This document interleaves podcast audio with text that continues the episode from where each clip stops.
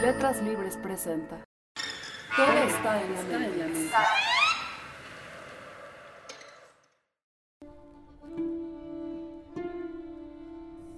Creo que una de las cosas más complicadas con el autismo es justamente que es, una, es un trastorno sobre el cual hay mucha discusión.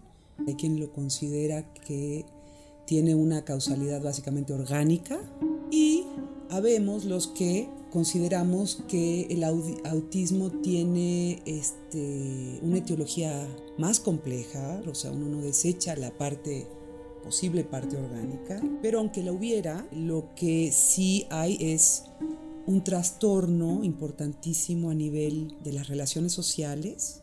En pocas palabras diríamos que un autista le da la espalda a lo humano y lo más humano del humano es el lenguaje. Hay muchas otras características ¿no? que tienen que ver con este, en este uso idiosincrático del lenguaje, puede ser, incluso puede haber un mutismo, o un mutismo selectivo, o puede haber ecolalia, que es la repetición de lo que dice el otro, ¿no? De la última frase o de la última palabra. La falta de contacto visual, el cuerpo no es un cuerpo suave, tienen movimientos muy rígidos, general es como si tuvieran una coraza. Al darle la espalda a lo humano, lo que menos hay es una intención comunicativa, ¿no? Es más bien como es una evitación del contacto humano. Los gritos chiflados son accesos sobre los que no tengo control. Nada me resulta más odioso que esos repugnantes, aullidos de rabia que hinchan y mugen. El autismo es un trastorno muy profundo de lo vincular, pero del vínculo primario.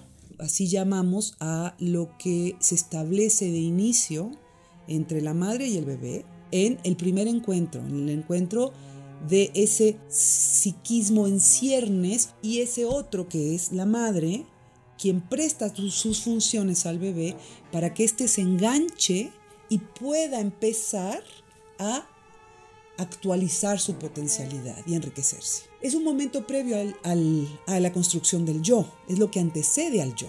Estamos hablando de los primeros días, donde también se van a poner los cimientos para que sea ese bebé sea un sujeto de lenguaje, pueda acceder al lenguaje, que pueda acceder al deseo, que pueda construir una identidad.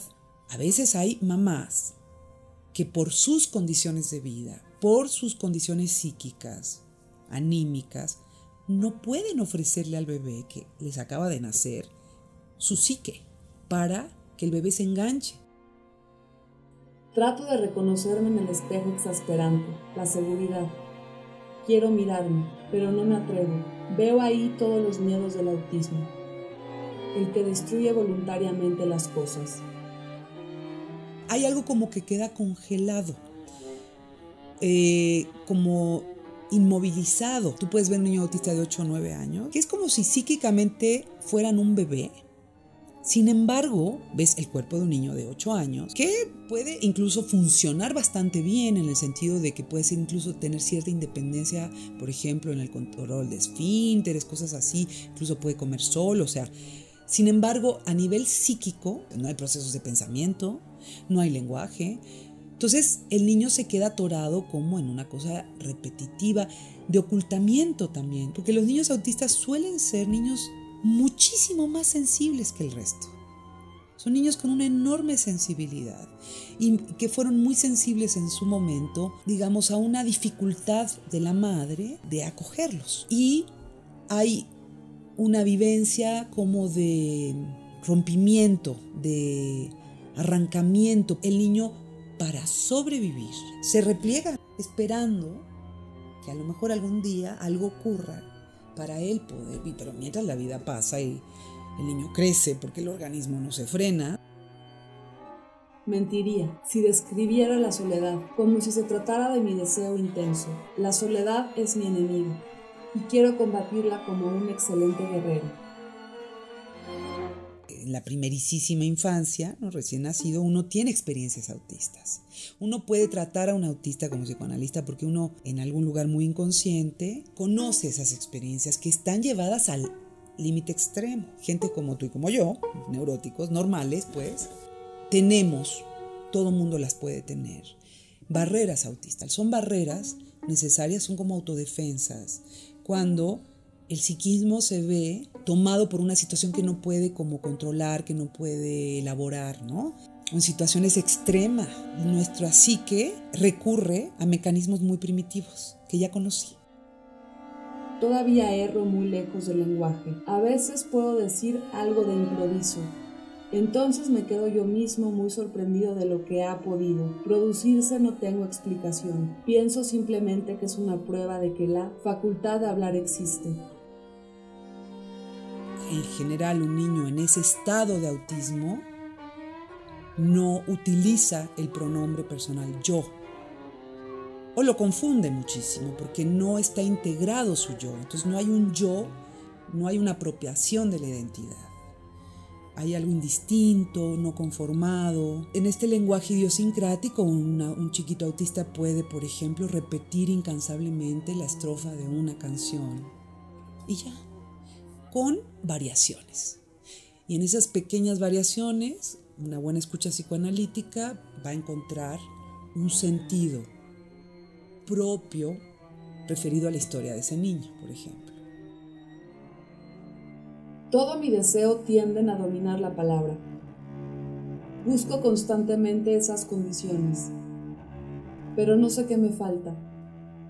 Siento cada día que no es la voluntad lo que falta, y posibilidades de expresión como el lenguaje. Existe de forma poderosa en un virgen mudo, pero misteriosamente hablo en abundancia con todos los pequeños terrícolas. Clínicamente hablando, desde el punto de vista psicoanalítico, es muy interesante, pero es muy complicado el tratamiento, ¿no? O sea, tiene que ser gente muy especializada al respecto para, primero para detectar y luego para abordar el trabajo clínico y llevar a un niño, por ejemplo, que no tiene contacto y no hace contacto con lo humano o muy limitado a cosas muy específicas, irlo llevando a un área donde pueda comunicarse, ¿no? que es el área del lenguaje, el área del juego en un niño. ¿no? Mientras antes se diagnostique mejor, porque tiene mucho mejor pronóstico un niño tratado tempranamente que un niño que viene ya con más edad. Hasta ahora no se ha encontrado nada que lleve en, términos, digamos, médicos, que lleve a un niño autista a salir del autismo por una vía medicamentosa, por ejemplo. ¿no?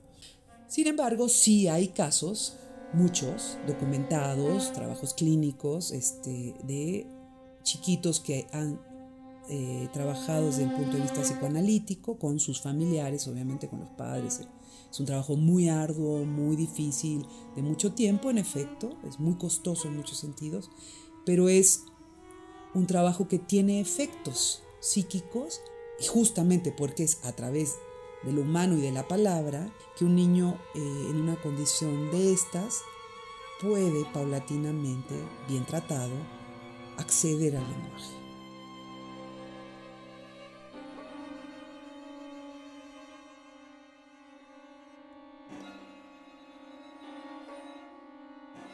Los autistas se ponen a escribir simplemente. Dentro de algún tiempo seremos, con toda seguridad, gente que vale la pena será una evidencia para todos los supuestos expertos, porque gracias a nosotros nacen los conocimientos.